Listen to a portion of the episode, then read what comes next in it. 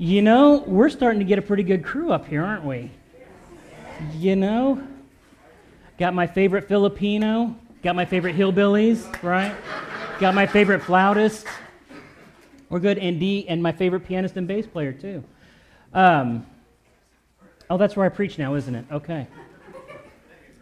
I have, I have an easier time preaching than I do doing all the things that are in between the service preaching, if that makes sense. I always know what I'm going to preach and, and what the word the Lord has given me is. I don't always know how we transition from one thing to another.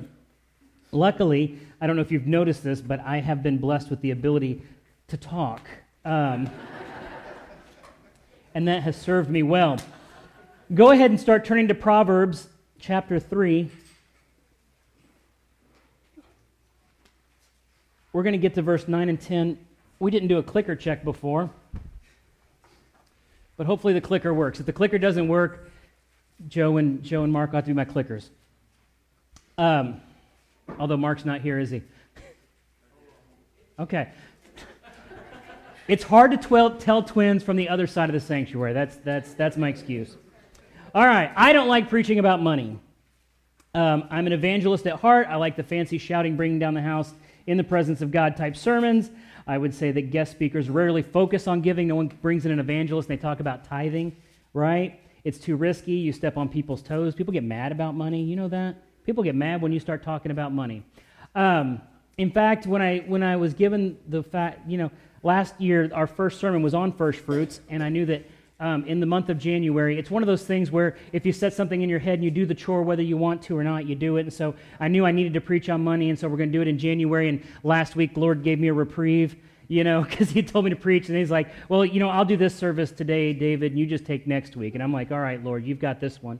Um, but I actually came up with a top five list of reasons. I love this when you're going with your stuff going into the kingdom of God. Notice how even if he didn't have all the stuff, he still couldn't fit, right? Not by our own. But I came up with my top five reasons why I don't like preaching about money. One, I don't like preaching about money because it's not my main struggle. Let me tell you why it's not my main struggle. She's sitting on the front row. See, I was, I was when I met her, a it burns, get it out of my pocket kind of money guy. But then I ran into this woman who, if I'm not using double coupons, and let me tell you, there are many things she has forgiven us for in our marriage.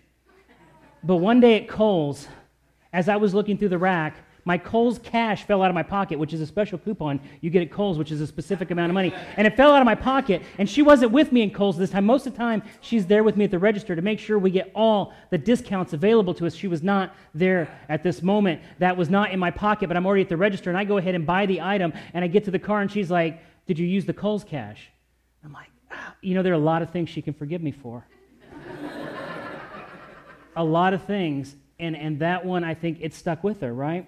Um, so, and, and, and, not only that, but I don't know if you know this about ministers, because I'm an Assembly of God minister, um, 100% of my tithe goes to the district. Even before um, I was a pastor here, when I was in Kentucky, my tithe um, was always mandated by the district. So I literally had someone who would call me on the phone if I didn't. I mean, you can get, the, the district can forgive you of a lot of things, right, Lynn? They're not going to forgive you that. Somebody said, somebody, somebody, I took a, a, hiatus one year when my family was going through stuff and I was getting back into the ministry, and they said, Did you renew your credentials? And I said, Well, they're still cashing the checks, right? if, they're, if, they're, still cashing your checks for your tithe, then you know you're still in good standing, right? Um, just a little humor. I, I, hope Phil's not watching. Um, but but it's never been a, it's never been a main struggle. In fact, even here in the office, Deb can tell you um, I don't like touching money. I like other people to handle the money. I put other people in charge of it. I want that to be a thing with transparency and, and accountability and all those things, but I don't want it to be my job, right? Like I, I manage and make sure we're not out there, you know, blowing it all on, I don't know what a church would blow it on, but, you know. Um, but it's not my main struggle. It's just not something I've had to struggle with. Uh, my wife is really good at keeping a budget, and we've been financially solvent because of her. Uh, two, it's a trap for preachers. Man, some preachers get into speaking about money and they never get out. You know, I've known some ministers that they get that train on that track and that's the only track they ride. You know what I'm saying? Um, and it's a trap for preachers in other ways too. One of the things that always kind of broke my heart, I saw somebody put on Facebook once, and I'm going to slow down my talking. I realize I'm talking fast. I saw him put on Facebook a thing about Joel Osteen, right? Everybody loves to bang on Joel Osteen. He's a, he's a big, easy target, right? And it said, when a preacher's um, church looks like this, and his house looks like this, it's time to start taxing pastors and churches, right? Because, of course, his church is huge and his house is huge. Now, let me, let me take up for Joel Osteen. Do preachers take up for other preachers, or we just tear them down? I think sometimes we take up for him. You know, he's had like seven or eight bestsellers on the New York Times list. And I'm betting you he didn't buy the house off his preacher salary, he bought it off his book salary. But because he's a preacher, there's a certain level of poverty we're expected to maintain.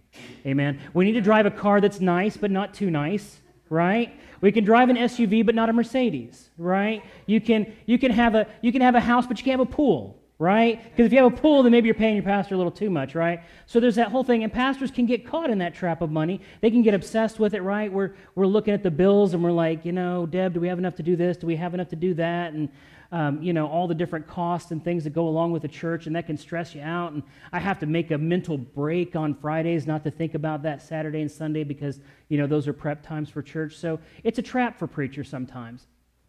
And three, it's uncomfortable to talk about. How many of you, how many of you like for someone else to talk to you about your finances? How many of you would like to just break out your bank book, sit down at lunch with me today, and go over why you've spent each thing you've spent in the last 30 days? Just you know we'll just kind of we'll just kind of go through it and be like well what about this? Why'd you yeah kristen she's like i would love you to do that and we'll looks like that's your third lunch this week david. Uh, i have a good bookkeeper at the house. God bless her. I was raised in a house where money was a force of content was a source of contention. Um, in my house growing up the phrase i probably heard most when asking for something is we don't have any money now, I, as a kid, did not understand hyperbole and assumed that whenever my parents said we didn't have any money, that our bank account was at zero, right? I was like, I was like, man, we we have no. But really, my mom was just saying, no, you can't buy that toy or buy this or buy that. But I remember getting that in my head. We don't have any money, and and my family, my parents were very were raised very poor. When I say very poor, the story they used to tell us was one of coming back from Kentucky Fried Chicken on a motorcycle, and the Kentucky Fried Chicken fell off the motorcycle, and they had to go back and pick it up because that's all they had. You know, there was no replacing that, so they went back and put it all in the box to get it home. And, and they were raised in, in uh, a real sort of poverty mindset. And a lot of people, and I don't think we realize this, but in our generation, because we talk about millennials and all the problems we have millennials and things like that, and one of the things that and, and I'll admit to doing this with my own kids, is you don't want them to suffer like you suffered. You don't want them to have, you don't want them to have to feel poor, right? We don't want our kids to have to feel poor. And so we end up getting them a lot of things and doing a lot of things for them, and sometimes robbing them of the experience of what we had, which, can I say that a little bit of suffering is a good thing? Are we okay? I mean, the Bible kind of talks about like we should expect it to happen, right? And, and we do, but we also do everything in our power to make sure that it doesn't happen to us. We'd rather help someone else out with their suffering than experience any on our own. Um, I skipped down to two of them where I just set my transitions wrong. Um, marriages fall apart as much to money as, it, as to infidelity. It's not about the lack of money, usually, it's more about the control, right? Who gets the tax return in your house? Amen. It's about that time of year. If you're married to somebody and you get that windfall in. Now, my wife and I have always had the agreement that if I buy something for myself, I have to buy something of equal or greater value for her, right?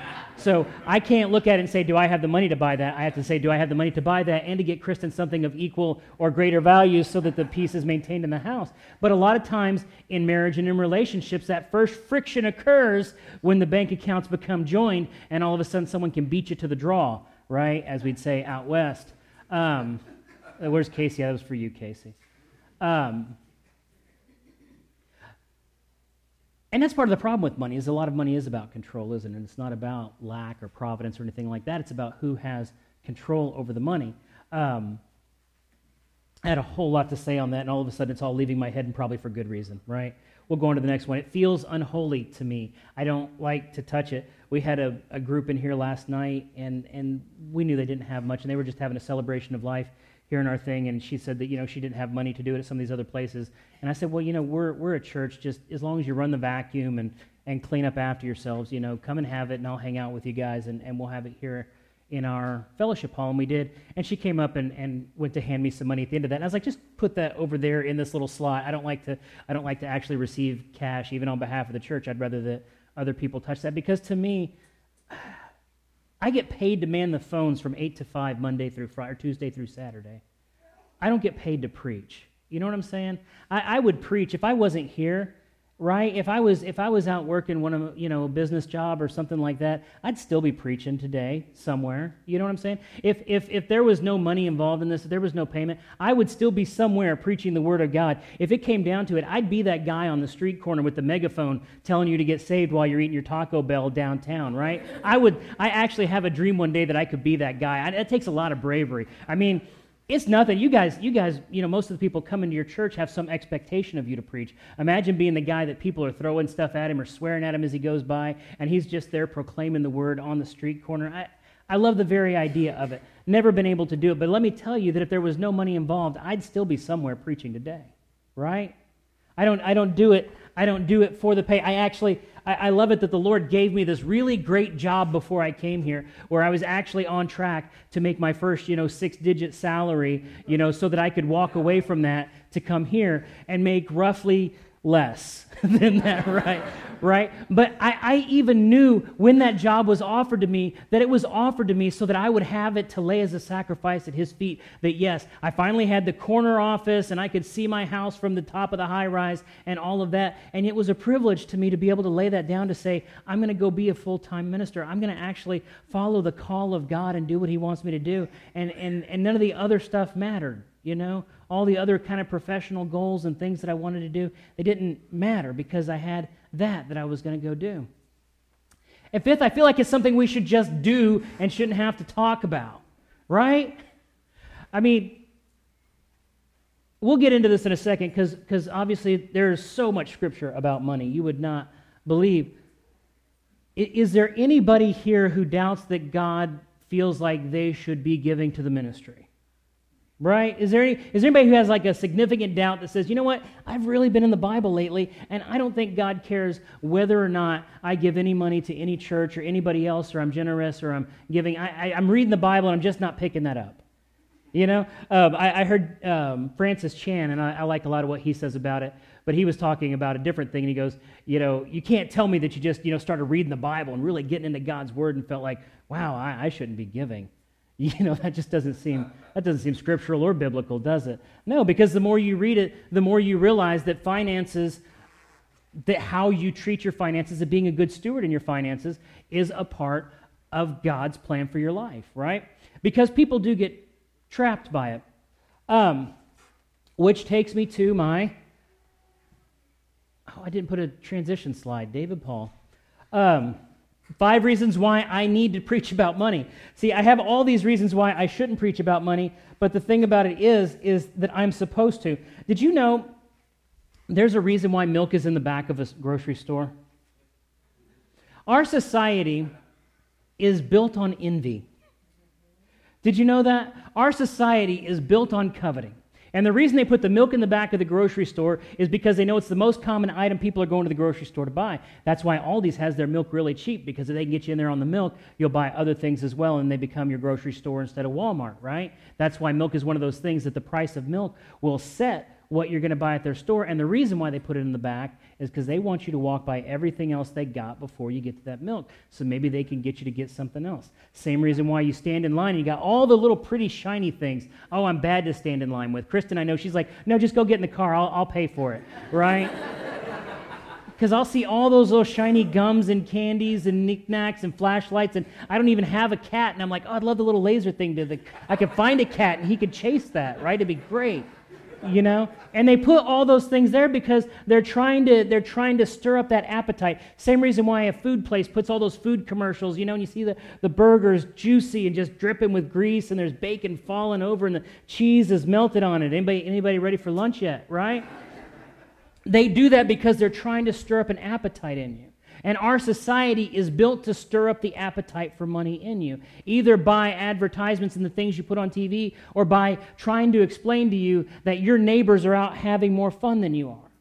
Man, I thought as a kid, if you had a bottle of Sunkist, you knew how to surf right? Anybody remember Sunkist commercials? Some of us older people, right? They had that bottle of Sunkist and they popped that off, and it's a beach party. I mean, Annette Funicello's out there, and somebody's with a guitar around the campsite, and they're having a time. And I never had one of those. I had Sunkist, but no beaches in Louisville, Kentucky, except the Ohio River, and you didn't swim in it back then. It was, you'd probably walk across it back then. But our society is built on envy, and that's why I think God is so, pre- you know, oh, don't get off on that. That's why God talks about it so much. So in Proverbs 3 9 through 10, we start with God says, Honor the Lord with your wealth and with the first fruits of all your produce. Then, when your barns will be filled with plenty and your vats will be bursting with wine. I'm not telling you to go and buy wine with your money. That's not what the pastor is saying. Um,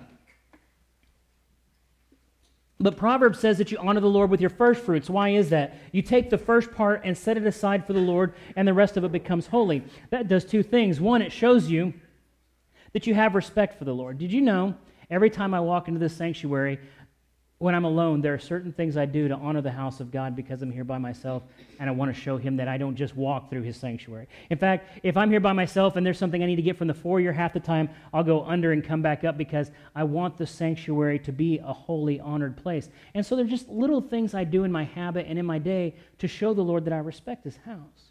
When you take your tithe and your offering out of your pay, what you're actually doing is you're setting that aside and saying, Lord, this belongs to you. This is because I respect you and because I honor you. You know, when the Bible says give honor to whom honor is due, make no mistake, it's talking about money. In fact, the Greek word they're using there refers to give a payment to who a payment is due. Give honor to who honor is due means literally you're giving a tithe or an offering or a payment to somebody.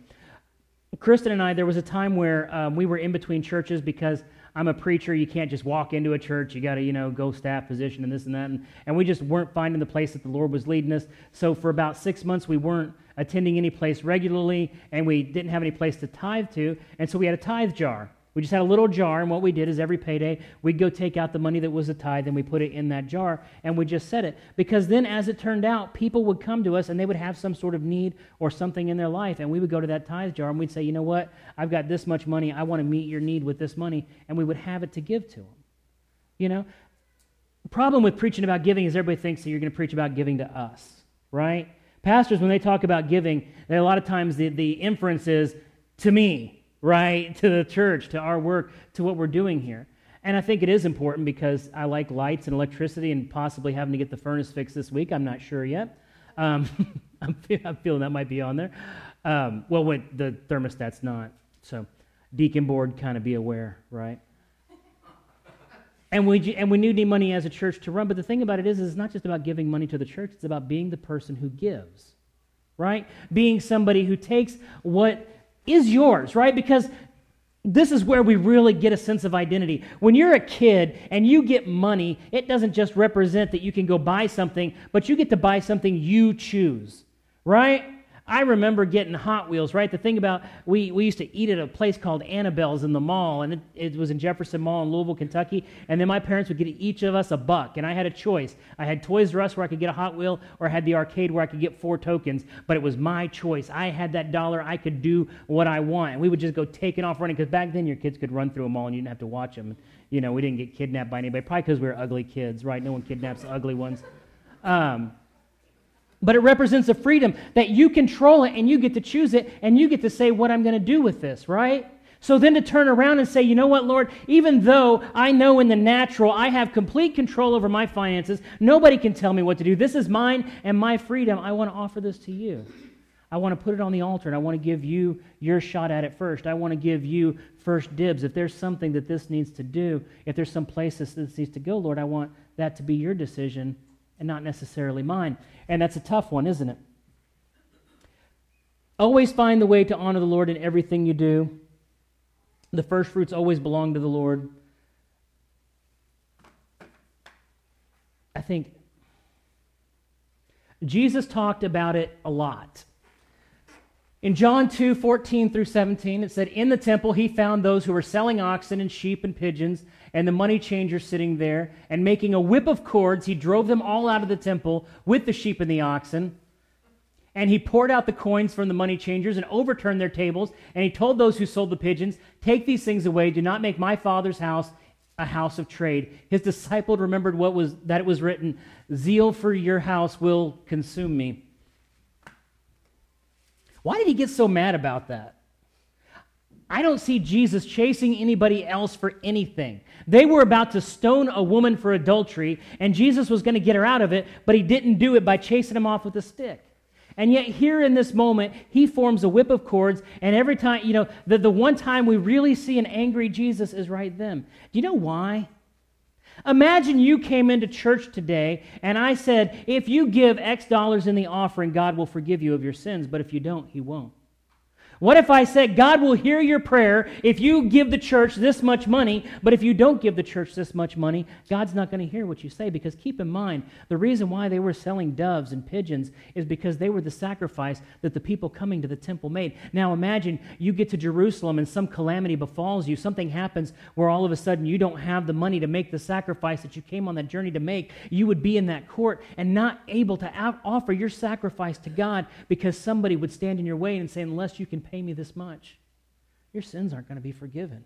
You're not going to be allowed access to the temple. You're not going to be allowed to approach the priest and offer this before the Lord. Do you see how horrible that was?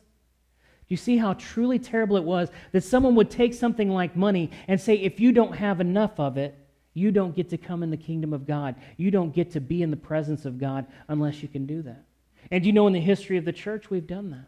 There was a time, and the reason why there was a Reformation, the reason why there are Protestants, is because there came a time when the church sold things called indulgences. And basically, what they were is if you were going to sin, you could have this indulgence, and this indulgence guaranteed you a pardon from that sin. But they didn't just give them to you, you had to donate to the church to get it. And then they even got to the point where somebody said, I'm going to commit a sin in the future, so I'll go ahead and purchase that indulgence now. And all of a sudden, money could buy forgiveness.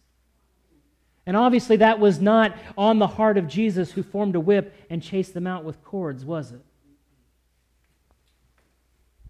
Jesus talked about money. I, I heard the statistic literally 15% of what he says is about money. Did you know that? That would be like if every sixth, sixth or seventh sermon I preached about money. So I'd preach six sermons, next one's about money. Five sermons, next one's about money. You guys would run me out. You'd be like, that guy talks about money all the time, right?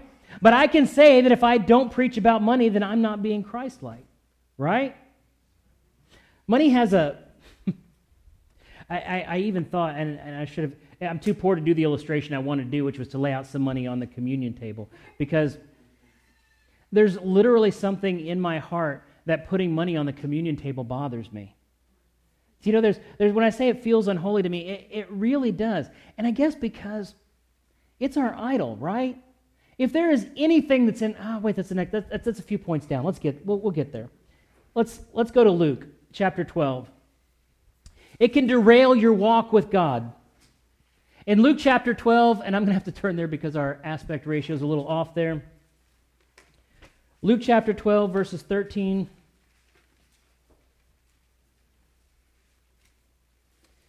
It says, Someone in the crowd said to him, Teacher, tell my brother to divide the inheritance with me. But he said to him, Man, who made me a judge or arbiter over you? And he said, Take care and be on your guard against all covetousness, for one's life does not consist in the abundance of possessions.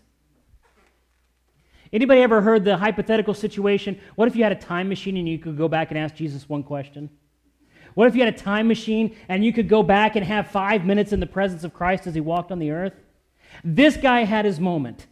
This guy had his five minutes in the presence of the Son of God incarnate, right? Deity made man, the creator of the universe walking among us with the power to heal all diseases, with the power to know what he was going through and fix anything that was going on in his life. And what does he ask him?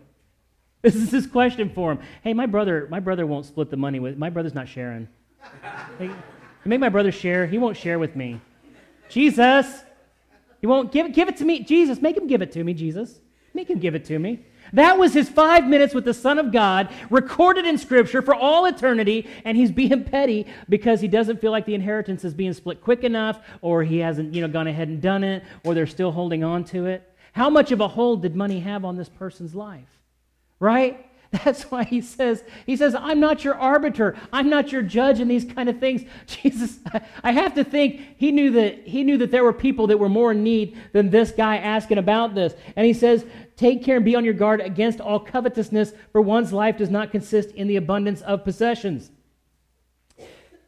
People who have a problem with money. Oh, wait, that's. that's Money is in constant competition with our affection and reliance on God. Money is in constant competition with our affection towards and reliance on God. In fact, covetousness could actually be described as God loves me less if I'm poor. Or God loves others who have money more than he loves me because look how blessed they are with all that money. We have a we have a problem with that. If you see somebody who's got all kinds of money and all kinds of things going on in their life, our our first impression is, yeah, they've got it, you know, they've they've got it. God God has blessed them. Right? Like God never blesses poor people, right? Like let me tell you something. Let me tell you something. And I think I think I think Kurt's with me on this one. God blesses me when I've got two coupons at Culver's, right? That's a blessing. Kristen loves nothing more than food she gets without paying for it right? Like, like we have the little Chick fil A app, you know, and every now and then you get a treat on that. And if there's a free treat, I mean, it can be nine o'clock at night and I could be in my jammies and she's like, I got a free fry. We're going to, we're going to Chick fil A and we're in the car and we're going because that's free, right?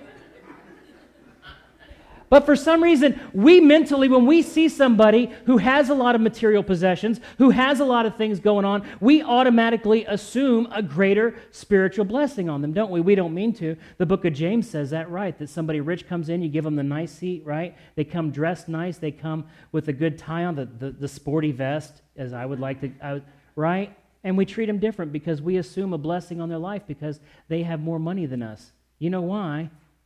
Because we covet because we want to have that much money. We want to have that blessing. I want a pool in the backyard, you know? I was feeling bad this week. I got in a little fender bender, and by fender bender, I mean my car's undrivable. Um, and so I had to go get it. I have an old beater car. You know, we bought it in 1999 or 2000, and it's been paid off, you know, forever. But I had to go get a battery and put in it and all this other stuff. And now I'm driving around my old crappy car, you know, and I'm like, in my nice clothes and everything. Like, people aren't going to think I'm a preacher. I'm not in a good car. You can't be a preacher in a Mazda Protege. You got to be a preacher in a minivan, right? Or a SUV. We have that kind of image that all of a sudden, if somebody's not in something nice or dressed nice or, or they don't have the material possessions, that we subconsciously or consciously assign assign a lesser value to them if they don't have that. And that's because we in our hearts covet what they have. We can't imagine a Christianity in which we are required. I don't want to say we're required to be poor because I don't think we are. I don't think God's up there like, man, you really need to be poor and miserable to be in my presence. Like, I'd really love to bless you, but, you know, your electricity bill's paid and things seem okay for you. So, no, right? But at the same point, we can't fall into the trap of the idolatry of money that says we associate blessing with prosperity because that's not how it works, right? Otherwise, America is the only blessed nation and the rest of them are all just in trouble, aren't they?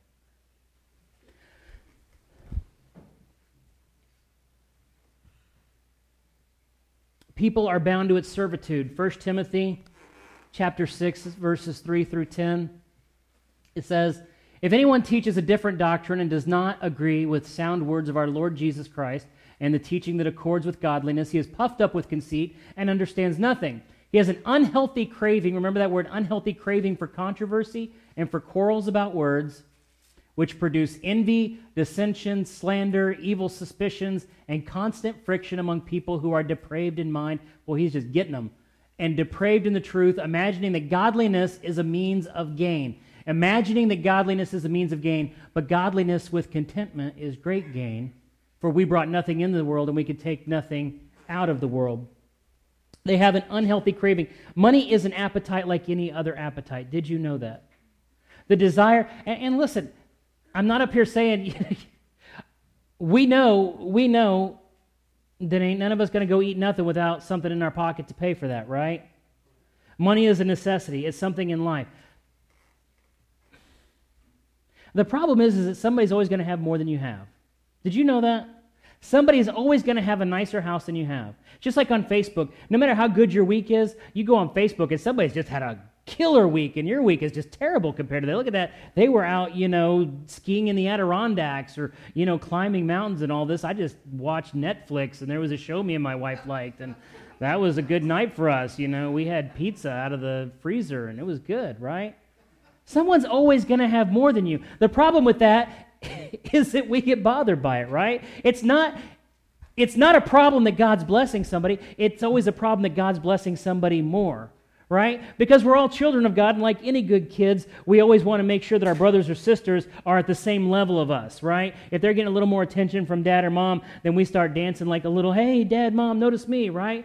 And, and, and there's this sense of God can't love anybody as much as me or more than me or bless somebody. Or what if their prayer's answered and my prayer's not answered? What if they get a word of prophecy over them and I don't get a word of prophecy over me? What if they have something spiritually that I don't have? What if they have a spiritual gift I don't have? Do you know how hard it would be for me to operate as a pastor if we only operate, operated in the spiritual gifts that I possess? Our church would be a wreck. If I didn't have, in fact, when we had this thing last night, one of the things I thought of was that I have about three women, three, four, maybe five women in this church, that if I say we're going to have an event, it's like pushing a magic button. I say we're going to have an event, magic button is pushed, and everything looks like it's supposed to look, and everything is where it's supposed to be. Right? Last night that didn't happen because it was just kind of a, a and, and they were like, where are the paper towels at? Oh, well, where are the napkins at? Mm. Paper plates? Uh, right? And we're scrambling around we're running. I'm like texting Debbie. I'm taking pictures. Deb, help, look at me. It's a mess out here. But she was in Sycamore. I was hoping she was at your house, Pat, so I could guilt her into coming over, but she wasn't. Eventually, we found everything. But I realized, and, and when I told the people, and I told them this there, and this is very true, because they have the spiritual gifts of helps and service, they know where things are, they know how things run, and when things have to happen in the church, there are people in this church that automatically, even without me asking, pop up and they do what needs to be done to make things work. If I were just trying to operate in my spiritual gifts, what if I got jealous because all of a sudden they have a gift I don't have, and I'm mad about that because I don't get to do what they do? Well, guess what? That's life. You know?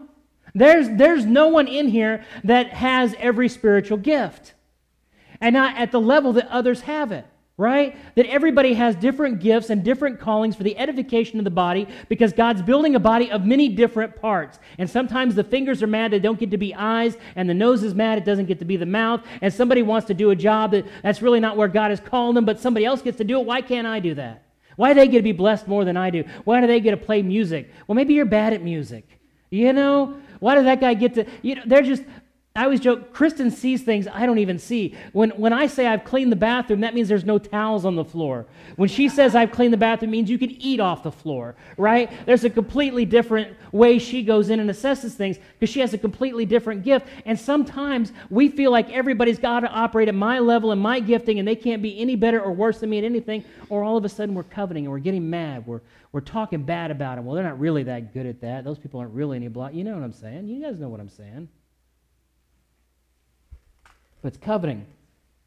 People are bound to the servitude of money. They think godliness, they think that godliness is a means of gain, but godliness with contentment is great gain.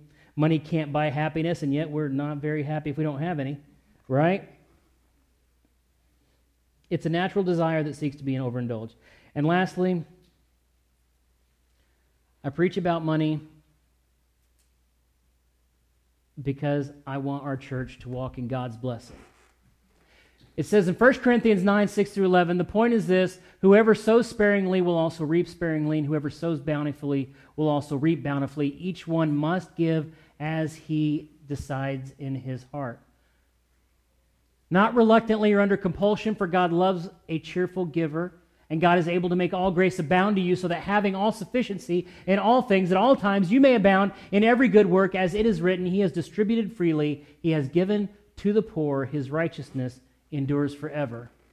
He who supplies seed to the sower and bread for food will supply and multiply your seed for sowing and increase the harvest of your righteousness, and you will be enriched in what every way, to be generous in every way, which through us will produce thanksgiving to God. I have often said, I hope everybody in our church gets the absolute highest paying job that they can possibly attain. I hope that everybody in our church is blessed materially as much as they can receive, and I hope that they turn around and use what God has given them to do good in the world right? And that's what it's saying right there that if you sow sparingly, you reap sparingly. If you sow bountifully, you reap bountifully. If you're a person who gives to the Lord, the Lord will give back to you. My dad always used to say, You can't outgive God. And I was like, Well, I don't want to test that.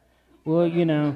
Uh, maybe I could. What if I? What if I'm the guy that breaks that rule? But I remember that, and, and that's how my dad lived his life. He could give away any amount, and that amount would come right back to him. I remember we when we did give that, we we did give um, to somebody had a car problem or something like that. And so we had our tithing thing and we looked, it was like, okay, we have enough money to do this. And I mean, as soon as we gave that out, it came back to us. I mean, as soon as we give something out, it always comes back to us. We're, we're used to the natural mentality that to give means you have less.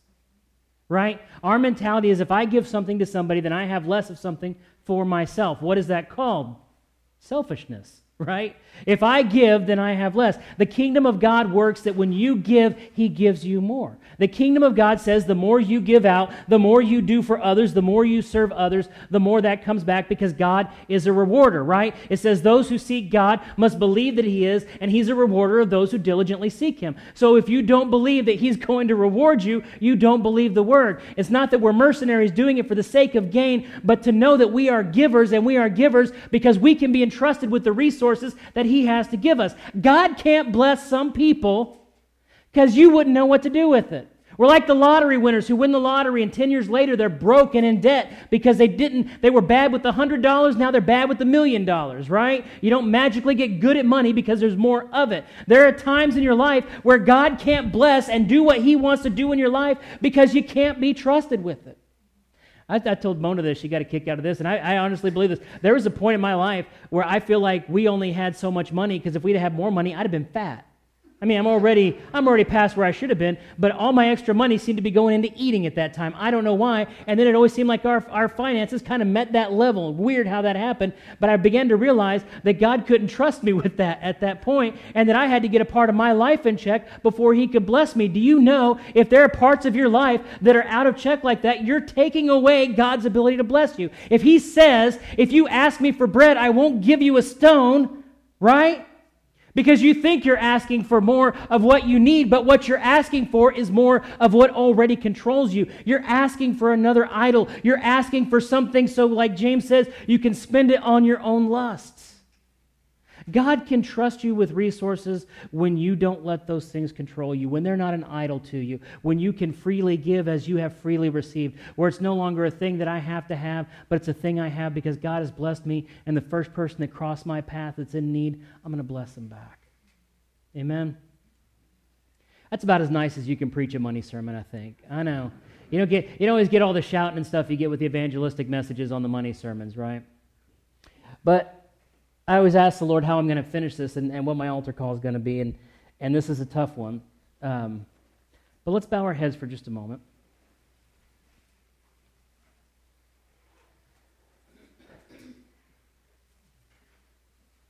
The reason I have you bow your head and close your eyes is because I want you to just think for a second about what you have and about what you possess. You know, everything you possess possesses you in turn. If you have a really nice car and you blow a tire, it costs a lot more money to fix than if you have a really terrible car and, and you lose one of those, right? Everything requires maintenance, everything requires upkeep. If you have a big yard, you got to watch over your big yard. If you got a big house, you got to watch over your big house. You got to have a balance in your life. And not only you have to have balance in your life, but what you have to have, and this is where I want you to just take a moment with every head bowed, every eye closed, and just look in your heart and ask the Lord if your finances are on the altar. See, when you're negotiating with God and you're saying, I want a greater calling, I want a greater anointing, I want more of your Holy Spirit, I want you to move in my life, sometimes there are things in the way of that happening, and you have to put those things on the table so that God can say, hey, that's not something you need in your life, and until you get that out, you can't move to the next place. We take the story of the rich young ruler where Jesus said, You have to sell all that you have and give it to the poor to come into the kingdom. And we look at that and we say, God, do I have to sell everything I have in order to come into your kingdom? And he didn't say that for everybody, but he did say it to him. And he said it to him because that's what he couldn't do. And the question is if God asked you to do the unthinkable, if God asked you to do the unimaginable, could you? Could you? You know in your heart whether or not you could. You know where your life is at. You know where things are at with you. If he asked you to do the unimaginable, if he said, give it all up, if he said, Sell it all and follow me, if he said, I want to lead you into a land you haven't seen, and everywhere your feet walk, I'm going to make it a possession for you, but you're going to have to get up and go. And you're going to have to leave some of this behind. And your car's going to have a few more miles on it. And your clothes may have come off the clearance rack. But I've got something I want you to do. Could you do it? You know what needs to be on the altar. Just take a moment there with the Lord. Take that part of your heart you've been holding back from Him and just say, Lord, whatever you need to be, whatever for you need for me to do in my life, God, I'm willing to do that. And I'm not saying I'm going to ask you to sell everything you have this week and give it to the poor, but would you give up something for someone else? Would you give up something of your financial blessing to help someone else?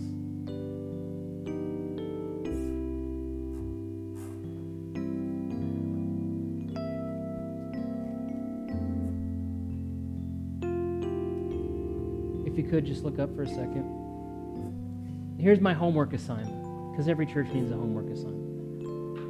Go to your bank, go to your ATM, go to some place where your wealth is stored, where your heart is there, your treasure will be also. Take out $20. Put that $20 in your wallet, in your purse, someplace where you're going to be carrying on. Stick it in your phone case. Don't put it with your other money. Don't let it touch other money because that $20 is going to be sacred to the Lord. Now I know for some people that's a harder thing to ask than to other people. I'm not I'm not dumb enough to think that some people for some people $20 is a big sacrifice. And if it isn't a big enough sacrifice for you to feel then take out what God tells you to do, but take that out, put it somewhere where the rest of your money isn't, put it aside and hold it until God tells you what to do with it. You might meet somebody on the street that just needs it you might run into somebody at work who's going through a hard time and he moves on your heart. You might even come back next week and say, you know what, I didn't find anybody, but Jake made this huge promise for Speed the Light. Let's buy a missionary, let's buy a vehicle, a missionary, put it in an envelope, right on here, hey, put this to Speed the Light, and it'll get to a missionary. But do that just take it out and hold it in your hand and know that as you're holding it, that God has a purpose for that filthy little piece of money and it's going to touch somebody's life and He's going to use you to do it. Just stick it somewhere where you'll be carrying it on you because when the moment hits, if you don't have it, you're going to feel terrible. Let me tell you. Because I'm telling you now, because you've heard it, there's this spiritual thing at work that whenever you hear something, God immediately makes you accountable for it. So now there's a really good chance that this week you're going to run into that situation. So I'm telling you, be ready. Just take it out, set it aside, and wait for God to tell you what to do with it. Be a giver, right?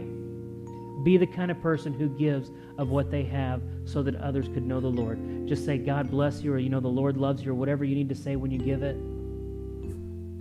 But just give it away, right? Because we are a people who are free from all idolatry. We don't bow down and serve anyone but the Lord anymore. Amen. No matter how much this world will try and tell you, if you don't have as much as the next person has, you're not truly free and you're not truly living life and you don't have what they have, you know what? So what? Godliness with contentment is great gain. Did you know that? Being happy with what you have makes you richer than the person who's still trying to get another billion in his account. Did you know that? because they all are. Well, I'm, I'm a billionaire, but then there are people who are multi billionaires, and there's people who have, there's always somebody with more. Amen. Let's all stand.